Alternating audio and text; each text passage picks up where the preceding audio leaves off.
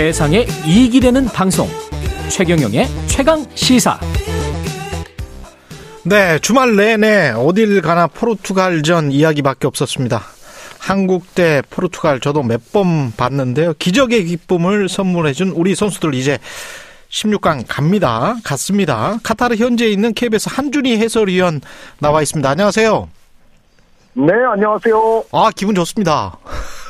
아, 너무도 행복한 이런 주제를 가지고서 예. 방송을 할 수 있게 돼서 저도 정말 벅차오르고요. 또 제가 그러한 역사의 현장에 있었다는 것만으로도 제 인생에 아주 큰 행복이었던 것 같습니다. 야, 경우의 수가 그렇게 그 낮았는데 말이죠. 우리가 해냈습니다. 그때 어떻게 보셨어요, 현지에서는?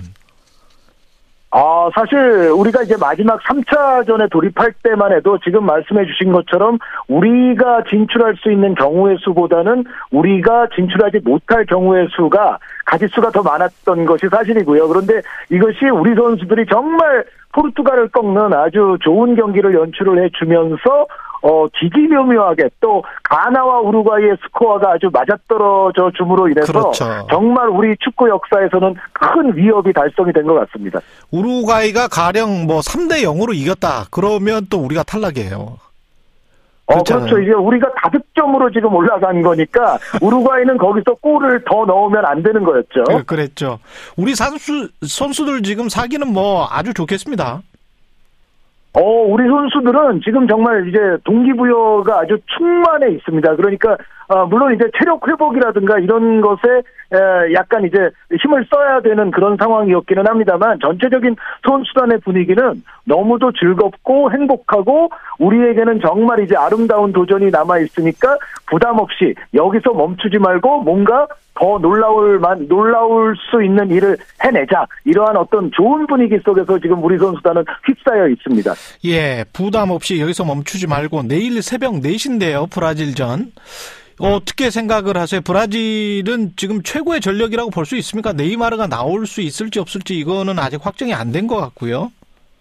어, 그렇긴 합니다만 네이마르 선수가 일단 훈련에 돌아왔거든요. 아. 네이마르 네. 같은 선수가 훈련에 돌아왔다는 것은 제가 봤을 때는 웬만하면 네이마르 선수의 출전이 유력한 것으로 생각이 되고요. 그리고 이제 브라질은 지금 조금 전에 말씀을 해주셨습니다만 기본적으로 이번 대회 들어서기 이전부터 뭐 저도 그렇고 많은 세계 굴지의 미디어 및 축구 평론가들로부터 우승 후보 1순위다, 우승 후보 넘버원이다라는 평가를 받았던 팀에는 틀림이 없기 때문에 뭐 액면가의 전력 자체는 브라질이 우리보다 좀 우위에 있는 것은 당연히 사실입니다. 하지만 이번 월드컵 우리 대한민국도 그렇고 전체적인 월드컵의 분위기를 봤을 때는 모든 것이 가능하고 그 어떠한 것도 가능하고 불가능한 것은 없다는 그러한 어떤 음, 것들이 지금 그라운드 위에서 펼쳐지고 있는 월드컵이기 때문에 에, 우리로서도 충분히 아주 행복하고 아름답게 도전해서 부담 없이 싸울 수 있는 오히려 세계 최강의 상대를 만나서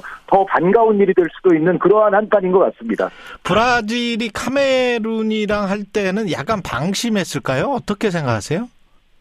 아, 브라질은 그 카메룬전에서는 주전들을 기용을 하지 그렇죠. 않았습니다. 아, 네. 그러니까 네, 그러니까 전체적으로 나중에 뭐 교체도 하고- 하고 그러기는 했지만 전체적으로 브라질은 마지막 조별리그 3차전의 경우에는 로테이션을 대폭 가동한 멤버를 가동했기 때문에 에, 제가 이제 한 가지 우리가 조금 브라질보다 불리한 대목이 바로 그건데요. 우리는 포르투갈을 상대로 우리의 혼신의 힘을 다 바쳐서 모든 열정과 체력을 쏟았던 반면에 브라질은 사실은 3차전을 조금 편안하게 치렀다고 볼 수가 있거든요. 그래서 현재 부상자는 브라질이 좀 많이 보유하고 있기는 합니다만 전체 선수단의 체력의 관점에서는 우리가 좀 불리한 상태로 브라질전에 임한다. 이렇게 보셔도 틀림이 없을 것 같습니다. 그 브라질 입장에서도 뭐 떨어지면 끝나는 거기 때문에 최상의 전력으로 자우지간 꾸려서 나오긴 하겠죠.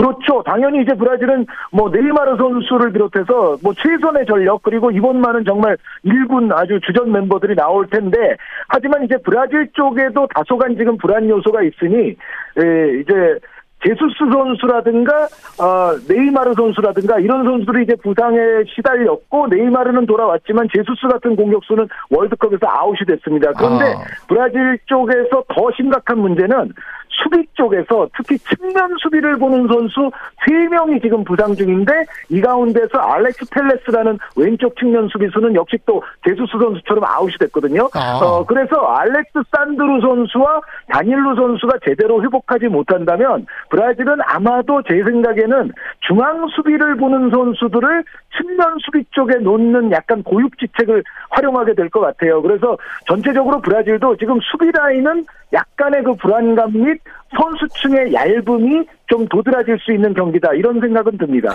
중앙 수비수 쪽을 측면으로 넣으면 아무래도 뭐 기동력이나 이런 데서는 좀 딸릴 수도 있고 우리는 또또 측면 돌파가 원래 강하잖아요 전통적으로.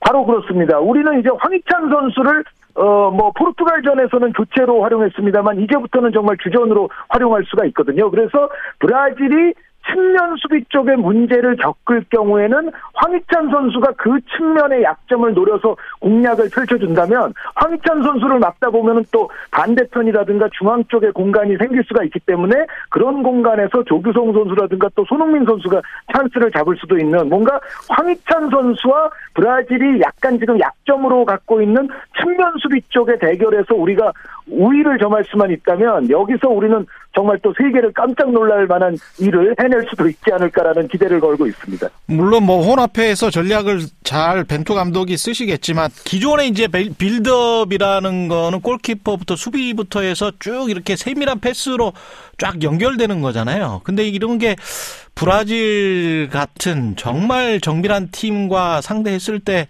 잘 먹힐 수 있을까 어떻게 보십니까? 중원 싸움. 그 문제에 있어서는 저는 그렇게 지금은 큰 걱정을 하지 않고 아, 있는데요. 아, 왜냐하면 네. 우리가 이미 네, H조 조별리그에서 포르투갈이라든가 우루과이, 가나 등을 통해서 보여준 경기력이 벤투 감독이 우리가 정말 우려해왔던 정말 그 짧은 빌드업만을 고집하면서 뭔가 음. 상대에게 오히려 우리 진영에서 플레이할 수 있는 기회를 주는 그러한 어떤 우려점을 이번 월드컵 본선 무대에서는 벤투 감독이 완벽하게 지금 불식을 시키고 있습니다. 아, 우리 대표팀이 지금 다른 어떠한 팀들보다 롱 패스를 아주 효율적으로 구사하는 팀으로서 지금 통계적인 수치도 그렇게 나타나고 있거든요. 그래서 어, 브라질을 상대로도 우리가 지금까지 해왔던 것처럼 상대가 활용할 수 있는 공간을 최소화시키는 아주 컴팩트한 수비 밸런스를 갖춰주면서 여기서 이제 브라질의 넓은 뒷공간을 우리가 황희찬 선수라든가 음. 손흥민 선수의 스피드로 공략을 할 수 있다면 굉장히 좋은 경기가 될 텐데 이미 벤투 감독이 그러한 것을 이번 월드컵 본선에서는 보여주고 있기 때문에 저는 벤투 감독의 전술적 유연성에 대해서는 이번 월드컵에 있어서만큼은 전혀 걱정하지 않고 있습니다. 이게 그 브라질이 워낙 화력이 좋기 때문에 수비 위주로 가야 됩니까? 아니면 뭐 어차피 한번 이니까 시원하게 공격 축구로 그냥 맞불을 놔야 됩니까? 어떻게 보십니까? 네, 그것은 뭐 우리뿐만 아니라 브라질과 대적하는 모든 팀들이 사실은 브라질에게 어느 정도 볼 소유권을 내주면서 약간은 내려앉은 경기를 할 수밖에 없습니다. 그거는 뭐 액면가의 전력 자체가 브라질이 지금 어 최강의 우승 후보로 손꼽힐 정도로 특히 공격면에서 화려한 팀이기 때문에 우리 우리는 뭐 전술적으로든 아니면 계획적으로든 어쨌든 우리가 조금 브라질에게 볼 소유권을 좀 더 많이 내주면서 내려앉아 있는 시간이 길어지기는 할 텐데 이것이 오히려 말씀드렸던 대로 브라질의 뒷공간을 넓혀놓는 효과가 있기 때문에 충분히 우리도 어 특히 측면 수비 쪽에서 발생할 수 있는 브라질의 약점을 잘 공략한다면 이것이 우리에게는 전화위복에 아주 좋은 전략적 접근이 될 수도 있다라고 말씀을 드립니다. 이번에 기대해 볼 만한 선수들은 역시 이강인, 손흥민, 조규성 이렇게 될까요? 어떻게 보십니까? 공격수 중에서는?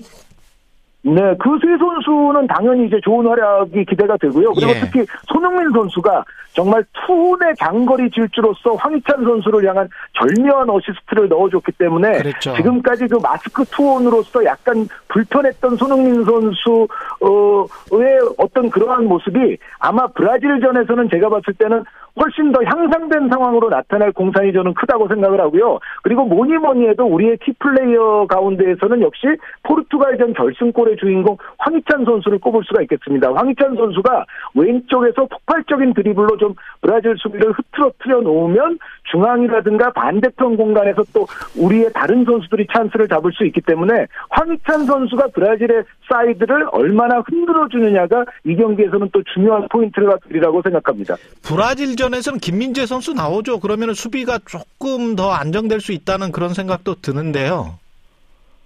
제 생각에는 이제 김민재 선수가 지금 조깅 훈련하는 모습까지 아. 마 방송에서 지금 어, 비춰졌을 텐데 제 생각에는 김민재 선수가 저는 브라질의 브라질전에 출격할 확률이 저는 높 다고 생각을 합니다. 다만 물론 선수 그 보호가 선수의 건강 문제가 사실은 더 우선시 돼야 되기 때문에 위험한 상황에서 김민재 선수를 투입할 수는 없겠습니다만 지금 그 정도의 훈련을 소화하고 있는 모습을 고려해 봤을 때는 웬만하면 김민재 선수가 브라질전에서 출격하지 않겠나라는 생각인데 기본적으로 김민재 선수가 없었던 포르투갈전에서도 권경원 선수가 또 그 자리를 굉장히 잘 메워줬습니다. 그러니까 우리 대표팀은 지금 뭐 김민재 선수가 나오지 못해도 혹은 뭐 손흥민 선수가 직접 골을 넣지 않아도 다른 선수들이 다 제 역할을 해줄 정도로 지금 분위기가 아주 충만한 상황이기 때문에 저는 브라질전에서도 우리 선수단의 이러한 분위기가 큰 힘이 되리라고 생각을 하고 있습니다. 16강전 돌입하면서 마지막으로 이런 점들 좀 보강해야 되겠다 조언해 주십시오.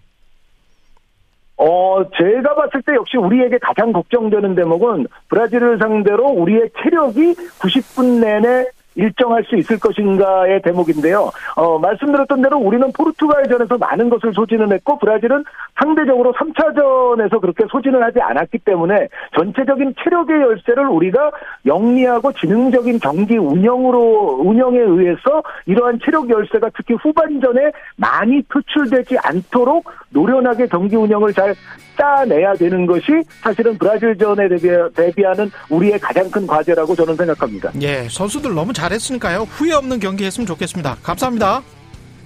감사합니다. 예, 카타르 현지에서 한준이 KBS 해설위원이었습니다.